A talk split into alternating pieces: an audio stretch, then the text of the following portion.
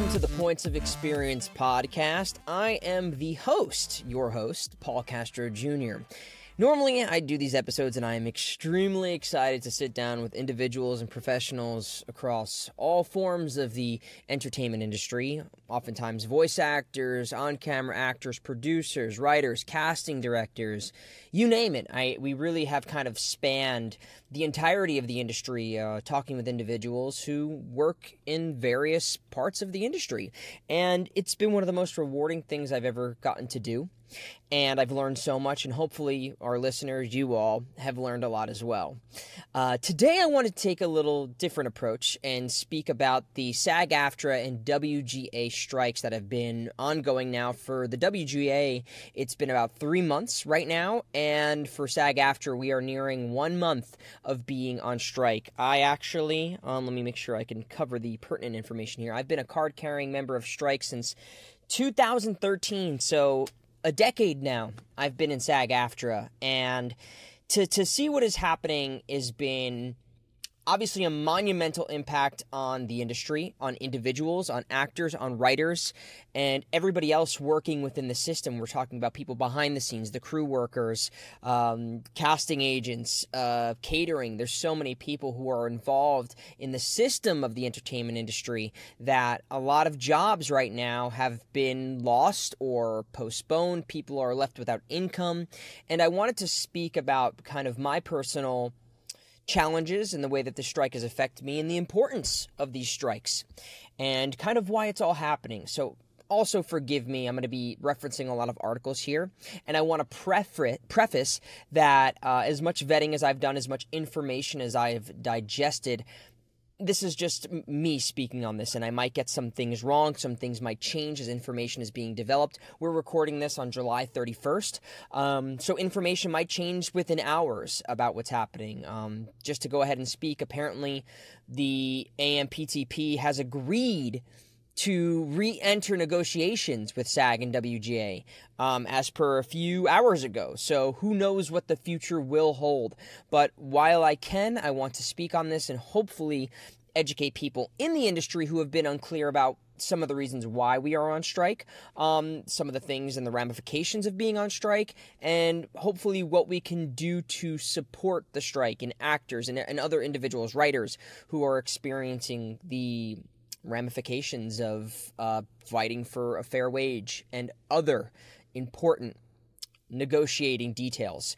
Because a lot of people, I think, have believed that this strike is just about AI and artificial intelligence or pay increases. And while those two things are absolutely true and kind of the cornerstones of the strike, there are so many other bullet points that are being addressed specifically for actors. Um, there are other details within the WGA contract that I will speak about as well, or negotiation uh, bulletins. Again, I'm not a WGA member. My partner is a writer, and she is way more versed in what has been going on with that. She works for a uh, a showrunner of a, of a television, or sorry, a, a co-executive producer of a, of a television series, and I have information regarding both of these things. So I feel somewhat qualified to speak on the WGA, WGA stuff from the information I've read, and also as a SAG member for over a decade who has been experiencing some of uh, what has been happening to me personally. Um, I also work in voiceover, and we're going to touch upon struck work versus non struck work and all the kind of minute details that go into what people can and can't work on. Great got that all out of the way. Uh, for anybody here who is finding this video because it's referencing the strike and it's kind of a hot topic uh, subject, again, my name is Paul Castro Jr. I have been acting for probably 13 years now.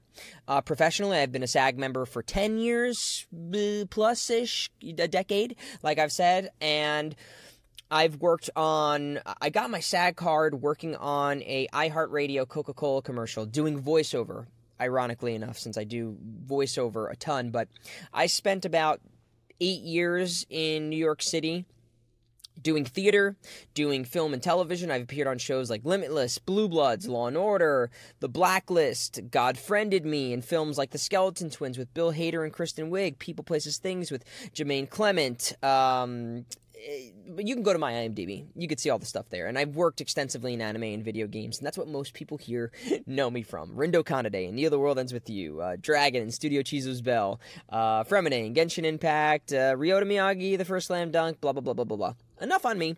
Um, but I spent a good amount of time in New York City as a SAG member working in film and television, and that was a great portion of how I made my living. I was also doing so many other odd jobs, like many actors have to in order to survive.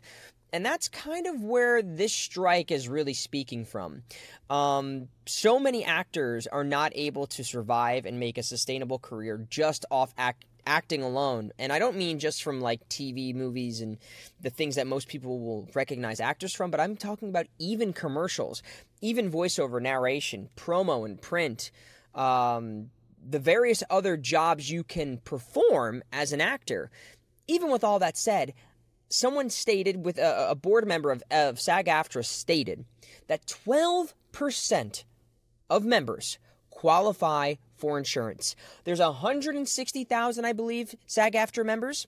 10,000, I believe, WGA members. Again, these are, you know, feel free to fact check me, but I've been extensively researching, and some of these articles might be wrong, give or take, those numbers are correct. 12.7% of actors qualify for the $26,000 a year health insurance. Put, really think about that number. So there are 87 7% of actors who are not qualifying for SAG AFTRA health insurance.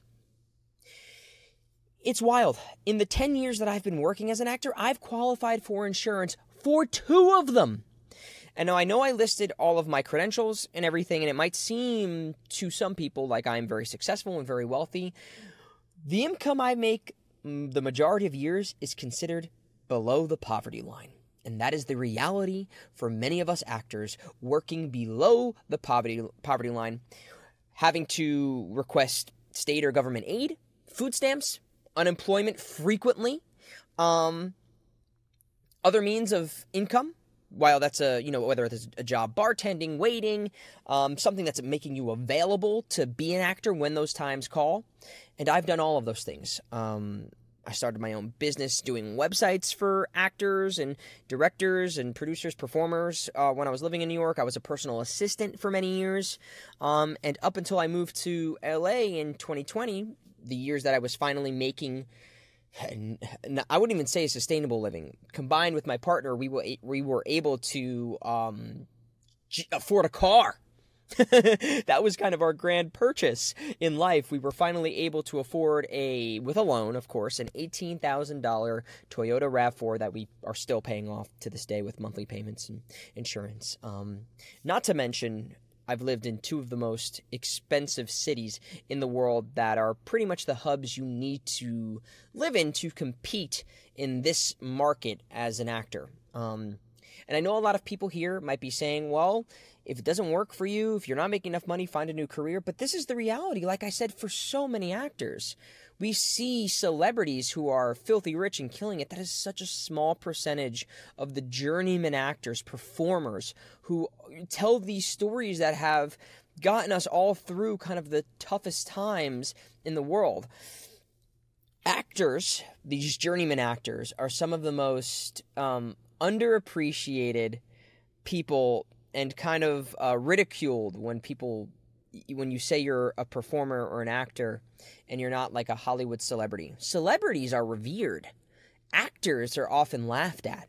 The amount of times I've, you know, in the my over 10 years of working in this industry, you know, I've told people, you know, I'm an actor. People are like, "Well, what have I seen you in?" And just because somebody doesn't know the job that you've been in or that you've worked on doesn't mean you're not an actor. Um, I would say I'm a great actor. I, w- I would say I am I'm very good at what I do, and I don't mean that I'm the most talented, but I mean that from a stance of when I started out, I wasn't talented and I wasn't good, I wasn't great, but I worked really hard at understanding this craft like you would any other profession. And when I get a job or I get an opportunity, I work my ass off. I really work my ass off, and that's why I think I'm a great actor because I show up on time. I know my lines. I've thoroughly researched what I'm doing. I've practiced. I've trained. I've coached. And I've done everything within my power to do a great job. and I think more times than not, I have done a great job. Not everything I've done has been widely known. Um, I doubt many of you here listening, if you're not a fan of mine, would even know half of the things I've been in. Would know 90% of the 99% of the things I've been in. But that doesn't make me not an actor. There are so many people who are co-stars, guest stars, day players, background performers. Um, as voice actors, they do dubbing for uh, tell, uh, you know, live action dubbing for series into foreign language from foreign languages.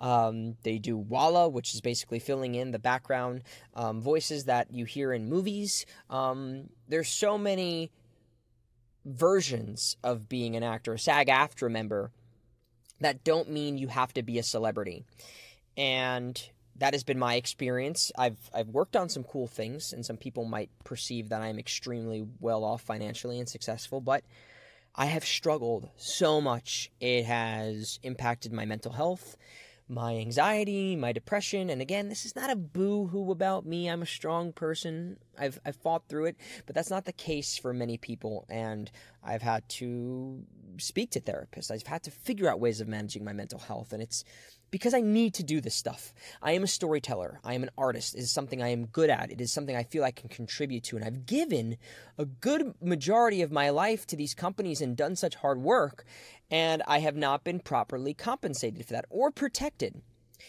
And I also want to be clear while I'm extremely proud of SAG AFTRA and I am in this fight and agree with everything that we are fighting for right now.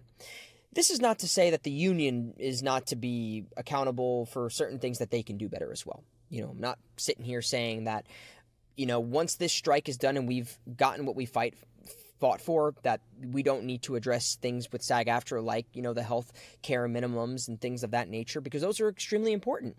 Um, that, you know, all things can be adjusted.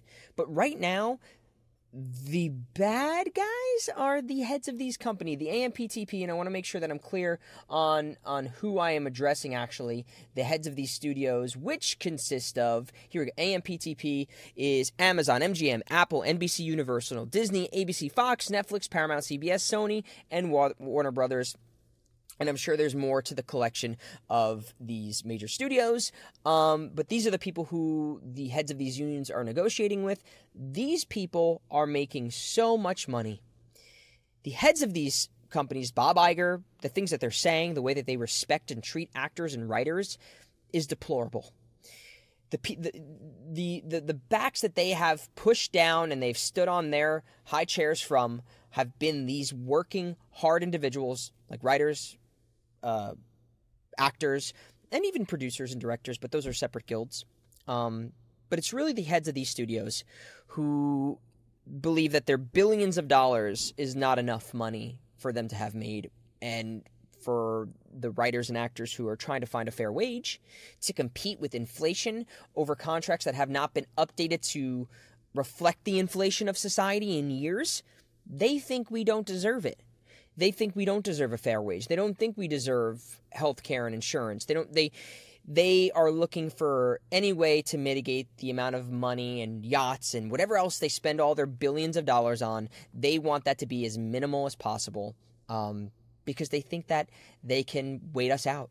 They think that we are replaceable, we're dispensable, and that inevitably we will choke and we will cave and accept the deals that they're willing to give us.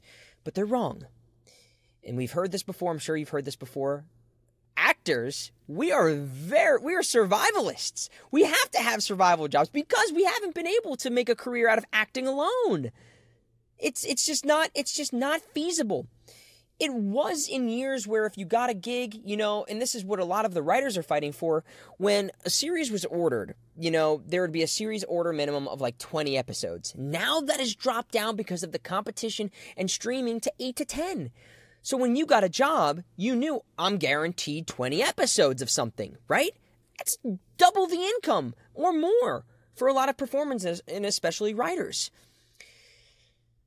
I want to now frame this from the first talking point is the base income salary.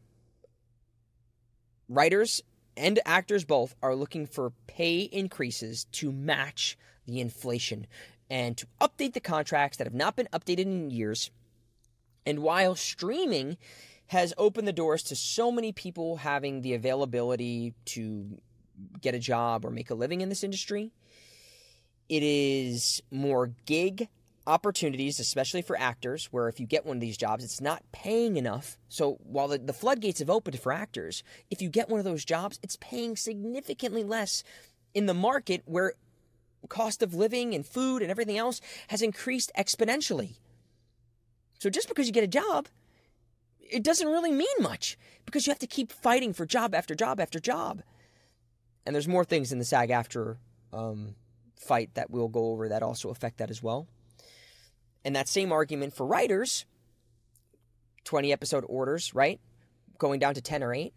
They're also trying to decrease the amount of writers on these projects. So they're trying to decrease the amount, they're not paying, they're not increasing the pay wage.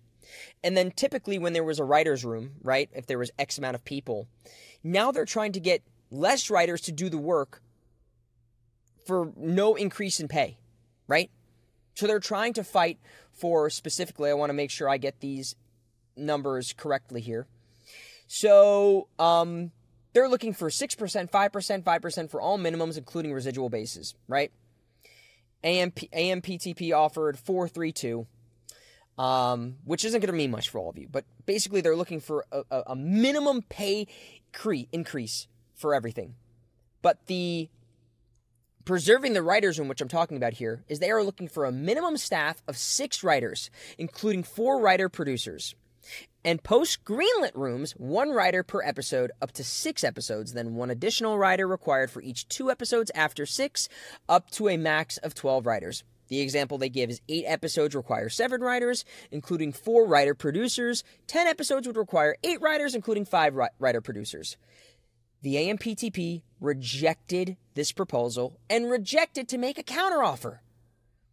They're also asking for a duration employment of a minimum of 10 consecutive weeks. Writers on a staff must get at least three weeks per episode, up to a max of 52 weeks. Half of the minimum staff must be employed through production, and one writer must be employed through post. Again, rejected proposal and refused to make a counteroffer. This is kind of the stance that the AMPTP has been taking, where they do not value us. They don't value the people who have been making these stories. They think that somebody will do it, especially with AI. They think that humans, they don't want to take the offer we're giving them. We'll just get robots to do it. And I really think that most of you would agree without a human connection, understanding the story coming from an emotional place from a writer or director um, or from actors who can really bring these performances to life, we will not settle for AI generated writing or performances. It will not be the same. As much as they think that they can do the work that we can, it is not possible. There is something about a human experience and the way that we interpret um, history, life experience that no that no AI can replicate. AI is a tool that sure can be used to help artists, but it cannot replace them. And that AI discussion is something else that we're really trying to fight for for writers. It comes from the terms of regulating the use of artificial intelligence on MBA covered projects. AI can't write or rewrite literary material, and it can't be used as a source material. And MBA covered material can't be used to train AI.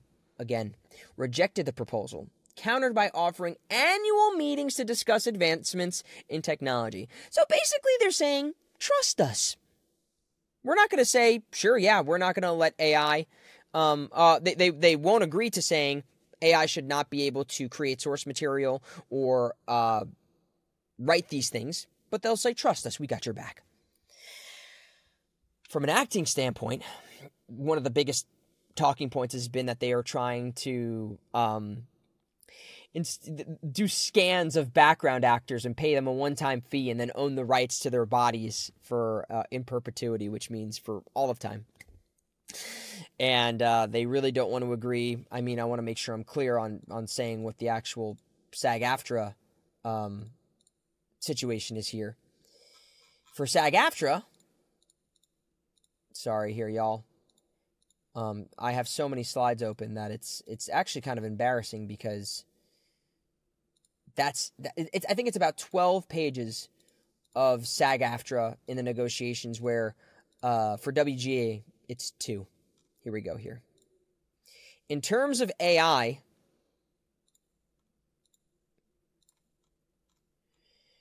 there's also, uh, I mean, this is worth noting too. They want to acknowledge that performance capture is in fact SAG-AFTRA cover category of work, um, which makes you know things like Avatar possible. They they rejected that. Insane. Um, artificial intelligence. Where are you here?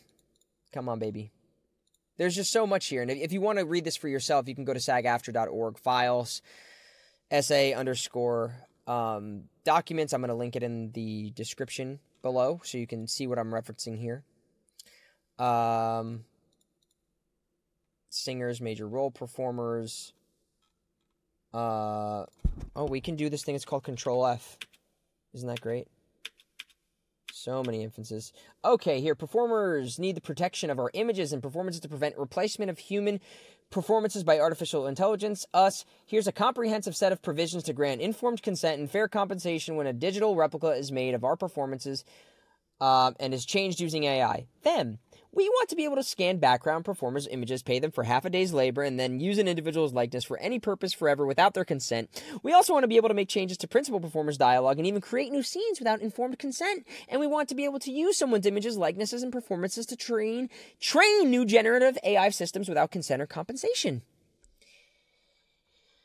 Oh gosh. And again, this is from July 17th, so we're talking 2 weeks ago, but they have off they have agreed to enter into new negotiations, so this could change. But there was massive blowback from from that type of uh, situation. And I want to make sure I go back to for SAG-AFTRA the minimums. Um, we're looking for a 11% general wage increase in year one, with 4% in two and 4% in three. Without an inflation adjusted year one wage increase, members will be working for lower real wages in 2023 than they earned in 2020 and would likely still be working for lower real wages in even 2026. They countered with less than half of that number. Um, now it's a good point to go to the residual stuff because that's another huge argument point with things like Netflix and streaming. Um, there has been no real way to regulate what is doing well or not and for actors um, in the new media revenue sharing, they are looking just to have uh, revenue generated when their performances are exhibited on streaming platforms, basically when you're in a, a, streaming series, and allow the cast to share in the success of high performative shows. They've rejected that. And the same is going for writers who are working on these things. So the uh, residuals for writers here we're just going to use, oh, here we go. Establish a viewership based residual. In addition to existing fixed residuals, the reward programs with greater viewership require transparency regarding program views. Again, rejected, did not offer to make a counter. Residuals used to be a majority of how a lot of actors would make their money post their initial payment fee. So when you get hired as an actor, you either get paid a day rate or a weekly rate, or you get a contracted rate for the entirety of a production. Um, actors, oftentimes, it's uh, on camera. You're getting either that weekly scale or you're getting a day rate scale, depending on co-star, guest star, principal performer, recurring guest star. Um, you know, these main characters might have a, a a favored nations contract where nobody can get paid more than X amount in tele or in film contracts. Oftentimes, they're offering a uh, for the higher performers. You know, the the top of the the call sheet list people. They're offered to get a X amount of money for the role based on however long it takes, and maybe they might get a share of the profits. Um, based on sales after they've recouped what uh, they would need to pay back investors and all of those things that was a huge having residuals based after that you know depending on the success of the film was a way that a lot of people made money. Um, i remember i did a commercial a voiceover for gerber and um, it was a national television commercial and i made more money off of the residuals because they kept buying it and this was over 10 years ago. Maybe it was like 8 years ago and at this point where cost of living was way less. I made more money from the residuals of them continuing to air that um, commercial in both domestic and foreign markets than I did from the payment I got that first time. So there were contracts in place to protect that, and the residuals I got because of that were great. Um, on network television, you would know how many people were viewing these shows and if they would continue to run reruns, sell them to domestic markets or foreign markets, or sell them to like airplanes. Actors were getting a bigger piece of the pie then because it was a network television show and they could really gauge the success of these things. With the the streaming services, they control all of that, and oftentimes it's not supported by um, commercial um, advertisements like Netflix. You know, they're finally looking at a, a, a an ad platform now because the, the, the money that they're making is probably not great. They're probably at an extreme loss right now. These streaming platforms. Um, there's too much competition, and they need to figure out a way to uh, recoup a lot of their loss, a lot of their bets to compete against each other, basically. Um, these residuals, as of late, for me, have been like one cent, two cent. Max amount of money I've seen for a residual in the past five years has been like 20 bucks. This has been for co stars, guest stars, and not to mention for video games and animation, um, some animation, but specifically video games. Residuals don't even exist. And to be clear, again, interactive agreement is separate than the TV theatrical contract, which SAG AFTRA is mainly fighting for.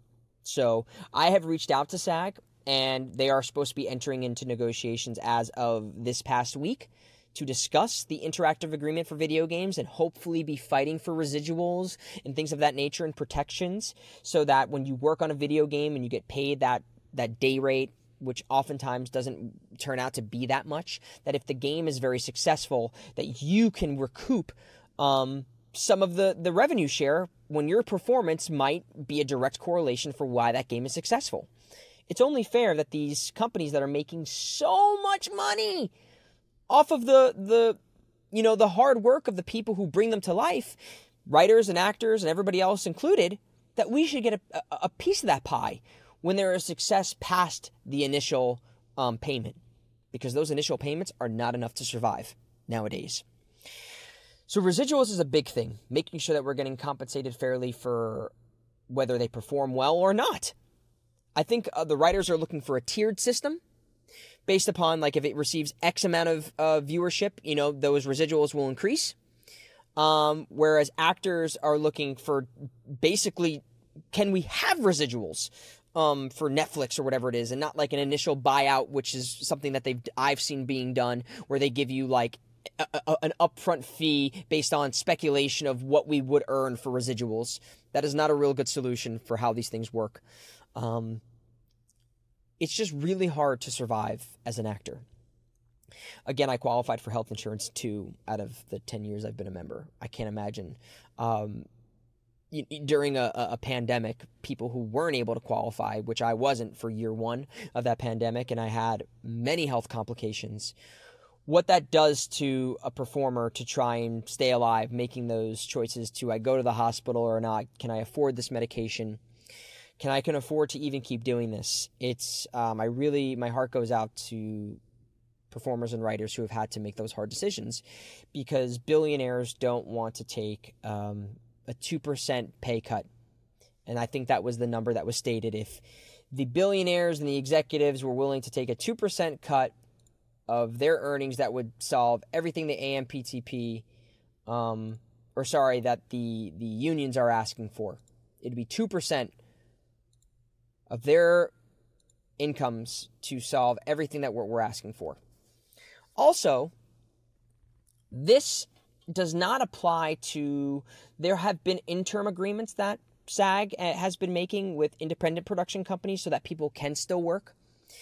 Um, because mainly that the AMPTP and everybody who exists within that uh, group of people, they are the people we are asking these negotiations of, but there have been independent production companies um, who have agreed to everything that the unions are asking for. So SAG has made interim agreements to say yes, you can work on those projects, even though they would technically fall into um, one of the agreements that would be struck work. Um, I guess now would be a great time to go over what exactly struck versus non-struck work is. Um, because a lot of the things that I've worked on have been non-struck, and I'm very grateful for that because of uh, I just don't know if I would be able to live right now. I'd have to probably move out of my my home. I wouldn't be able to afford rent.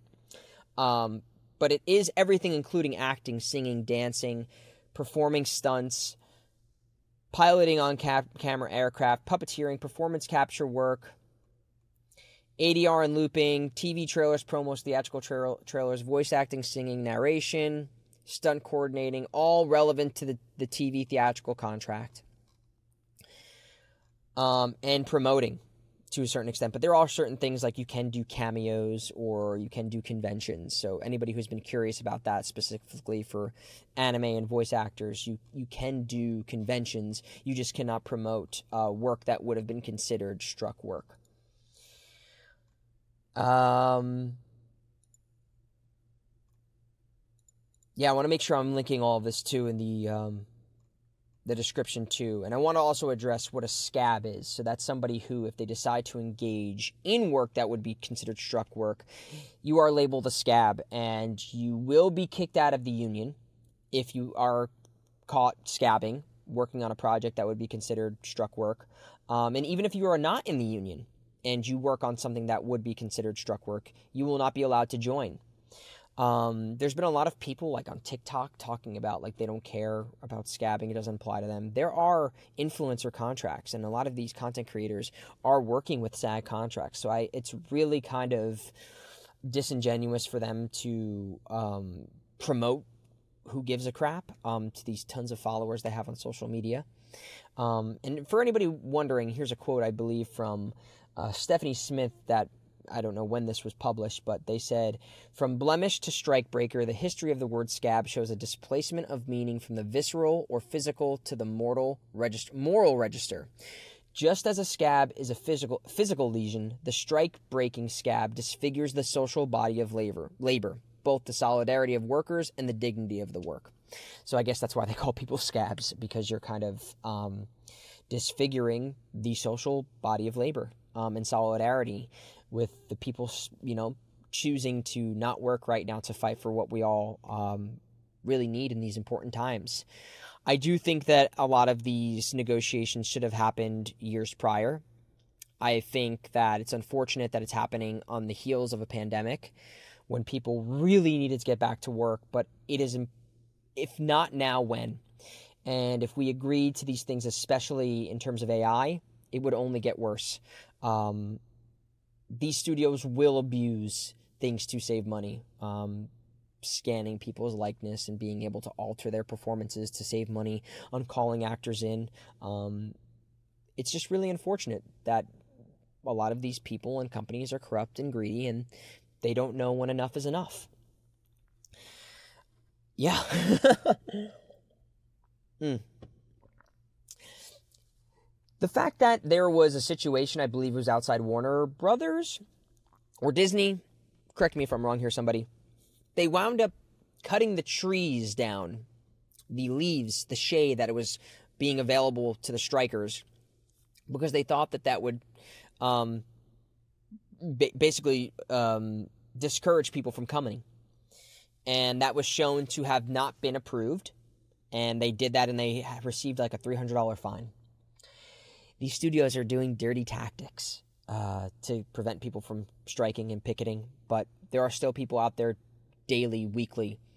From the WGA, again, it's been over 12, 13 weeks. SAG, it's been three weeks. I've been out there, and it's been tough. It is hot, 100 degree weather. And thankfully, people are donating water and meals and whatever else there is. And, um, but it's not fun work and there's something I want to talk about this too if you are striking or you decide to strike. I think that we need to keep promoting this on social media. So, getting the word out, me spreading this message here is a part of my contribution, but showing that you're in solidarity and striking is amazing. Um, keeping it lighthearted and fun. I know people have spoke about that from from SAG, saying you know we have to keep spirits high and keep encouraging people to come out here, and that's great and wonderful there are people who are trying to exploit these strikes, um, not in solidarity with what we're fighting for, but for their own gain, thinking it is an opportunity for them to procure opportunities. Which, sure, that's amazing. If you're out there striking and you're able to find a job, um, because you've connected with somebody. That's what this is all about. People helping each other out and helping your fellow actor, helping your fellow writer in whatever way we can, collaborating and networking. That's such a huge part of this. And that's built into what striking is. But the people who are kind of like, I'm only doing this because I think that it's going to help me from a very selfish standpoint, I don't agree with that. And I've seen a bit of that on social media, and it's just a little disingenuous. And I hope people um, don't continue to do that, but they continue to support and spread messages for why this is important, and not only vanity of um, you know being out there for one day and never showing up again. We need people to continue supporting whatever way they can. Um, because I think that these studios are feeling the blowback from shareholders and the surrounding companies that they work with. You know, there's I think they're speculating a loss of four billion dollars to the industry and surrounding industries from the lack of content being produced. People are experiencing real financial hardship, both performer and writer and everybody else, and these companies. And I don't think a lot of them can afford to experience this loss. They might act like they have all the power. Sure, these CEOs and everybody, they they can, you know, they're fine if they don't work. But the companies in general and the people that are the people holding these things up, um, they can't. You know, the people on salary, on on normal living wage salary, they can't afford to not be in work and producing content. It's just not possible. So, uh, Bob Iger, I'm real disappointed that you would say the things that you did. That um, you know, we're going to force people out of their apartments. And uh, that's just not going to happen. We're strong and resilient, and we've been surviving for way longer, for, for years, um, without you having to, to do anything. You know, uh, we, have been survivalists again. Another really important part of this strike for actors, uh, and I want to go over kind of these big talking points because it's not just about the money, like I said. It is about um, here we go here. Uh, that's the writers. We get to the document for SAG here. Gosh, it keeps disappearing. I mean, here we go. While it is for residuals, it's also for things like per diem, the amount of money you get for for meals and just having to be on set per day, um, in you know to compensate with what inflation has happened. Meals and incidentals, scheduled breaks, um, which they have kind of tentatively agreed to. Um, things pr- protections for singers, vocal contracts, um, dancers, compensation when they're asked to sing or lip sync in addition to dancing. They should be paid the same for rehearsal days as performance days. Um, wardrobe, the amount of money you get offered if you have to bring your own wardrobe or dry clean it they're trying to get money so that if someone has to wear a corset, that they are entitled to additional compensation, things that are altering the body shape and could potentially harm somebody. Rejected. Um, additional money for fittings. Looping, retakes, and retakes and added scenes. Um, increased money for breaks applicable to performers whose contracts include guarantees for looping, retakes, and added scenes. You know, things that happen after production tons of protections for actors, such as um, reporting if you have to report before 6 a.m., that you're not forced to wait in an unsafe area. Um, additional money if you have to style and bring your own wardrobe.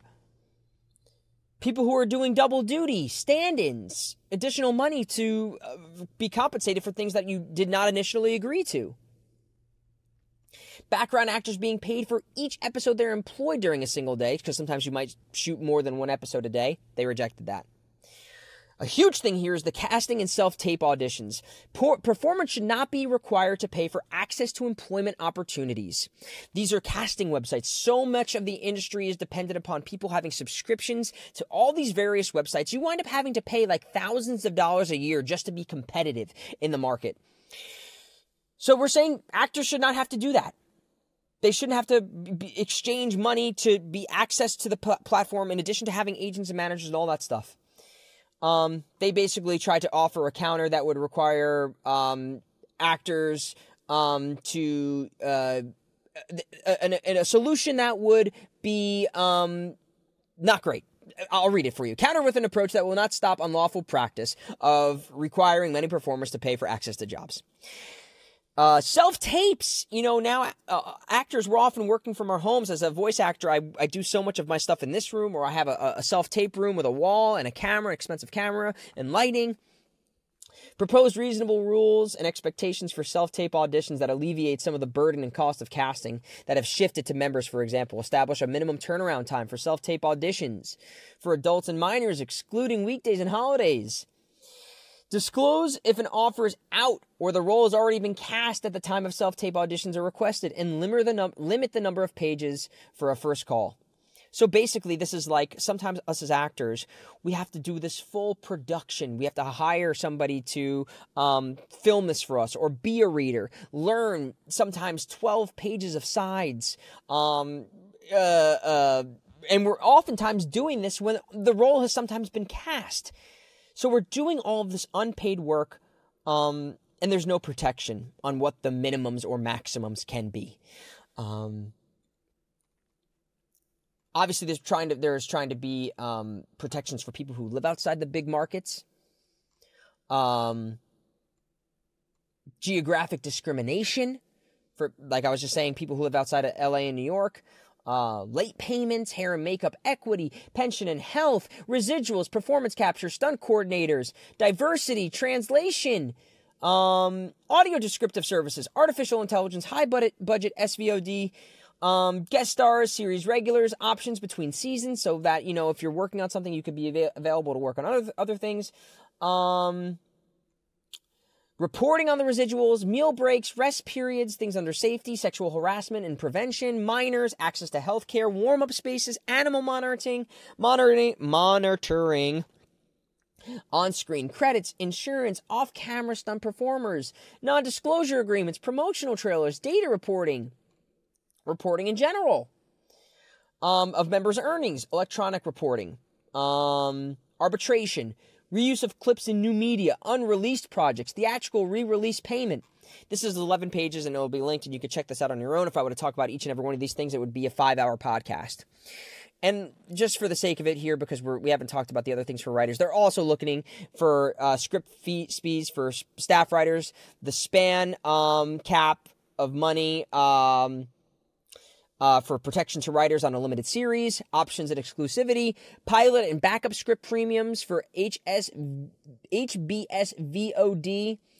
Um, I don't even know what that means, so you're gonna have to forgive me on that. Uh, PH diversion, pension and health fund. Um, broadcast reruns, viewership based streaming residuals. We talked about that. Ad supported free streaming services. Um, foreign streaming residuals minimums in post production, uh, TV weeklies, the weekly rates of staff writers and story editors. Um, there's just tons of this stuff, and it's it's crazy that most of them have just been outright rejected.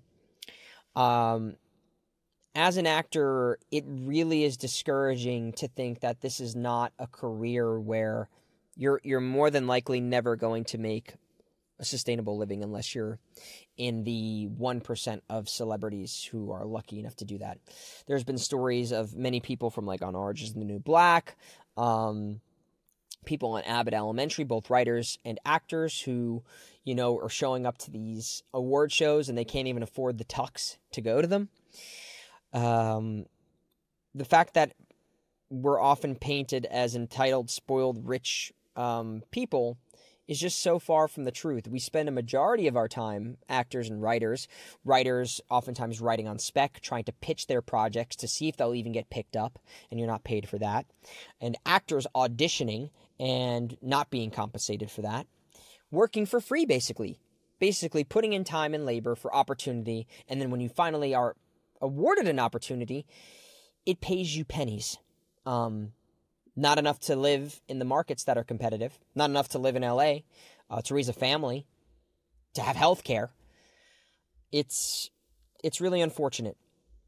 And things should adapt and adjust as technology does.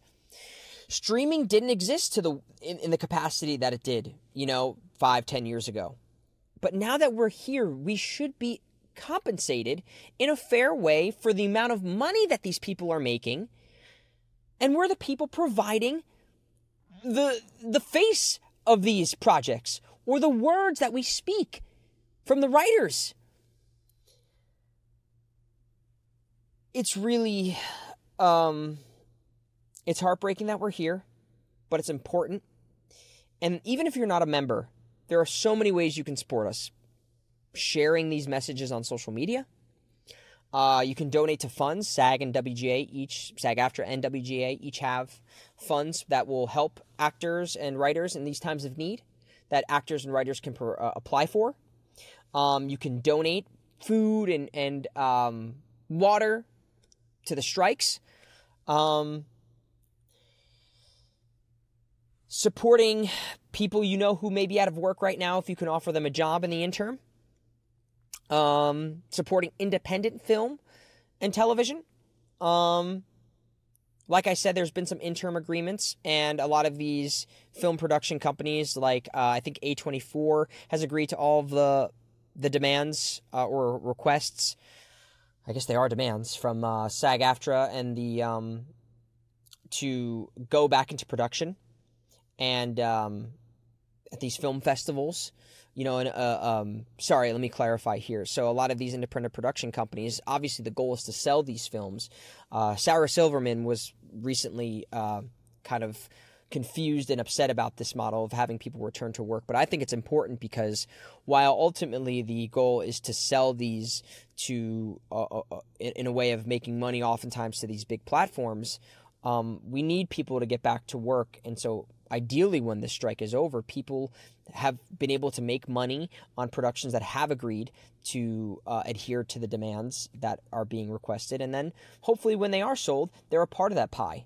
They're a part of the pie because the contracts are built in to say you're going to get x amount of money or x amount of residuals whatever it might be. Um, or empower independent platforms. I think ideally if we can remove the power from these giants, that would be an ultimate way forward. Um, I don't know how possible that is right now. Um, I wish it was. I'm not someone qualified to speak on how it would become possible. I don't have that information, or um, I don't think I'm just educated enough on how that would even be a possibility. But we have given so much power to these people that they feel like they can dominate us, and um, they're, for the time being, with what we're asking for, they're not. So please continue to support these strikes. I know we went kind of all over the place here. I hope I gave you a, a good insight onto what it's like for the average actor um, or writer trying to survive right now and, and make a fair wage. Um, I think they stated that the average income for a, a, a SAG AFTRA member is like based upon their income per year. If you were to base that on like hour an average hours per week working, that another job would be making was like $27 an hour or uh, averaged at $40,000 a year, which is, um, again, not a lot of money. And I think that average includes that percent of um, people making millions and billions of dollars. So, you know, I, I, I, for me personally, I, like I said, I've only qualified for health insurance twice. I've had to figure out many different ways to supplement income um, even while working successfully. And from a voice acting perspective, hopefully we will keep fighting because as a voice actor, these minimums are so low. They are abysmal. Um, and there are companies that hopefully will get on board and make things go union. Um, but really, if you want to be a voice actor nowadays, unless you are able to have another job or work within the system as a writer or you know a localizer or direct working within the system also in additional to being a voice actor or be able to have a character that is profitable profitable at conventions there's no way you're going to survive on that work alone. Um, maybe if you're lucky to do commercial promo narration anime video games everything at once but it's so unrealistic um, that people are able to get all of those jobs. Um, oftentimes you're competing against so many people and uh, agents will often only send you certain things. And also, I want to be clear too, this is both for agent, uh, for actors and writers. We have to give oftentimes 20% of what we make to other people. And if you're really working hard, you give 10% to a publicist and maybe you have a stylist. So, in addition to the taxes you're paying, health and pension, everything else, whatever it is, you're wind up giving away 45% of your paycheck to other people and other things, and you take home half of that. So it's it's it's not as glamorous as some people make it out to be. Blah blah blah. Blah blah blah. Blah blah blah. Keep supporting the strike. I hope that that um, was a long winded conversation with information that was helpful to you. Why it's important. Um, support your fellow actors, writers, everybody else who's experiencing hardship because of these strikes. Support on the picket lines if you can. Spread the word and the message. Um, and yeah, it's uh, it's a tough time out there. I hope as they go back to the table, they're able to come up with an agreement that works for us and not them. I hope we do not cave and submit at the attraction of getting back to work because this is a monumental time in history. And I hope that when this comes to the interactive agreements and anime agreements and all those things, that we fight just as hard for residuals and compensation and protection. Thank you guys for listening, watching, and uh, if you have questions, let me know. Feel free to fill up the comments with corrections of certain things. Um, if I was wrong about any information, or if you have further questions about something, and hopefully I can get back to you on that. Maybe I can update this when I get a uh, a reply back from the voiceover department from SAG. Um, and yeah, I want to get back to, to telling stories and feel like I'm compensated fairly and that I can exist doing this even at the successful rate that I am and I can afford to live a, a normal life, not in poverty. All right, guys, take care. Have a great one, and we'll see you on the next one.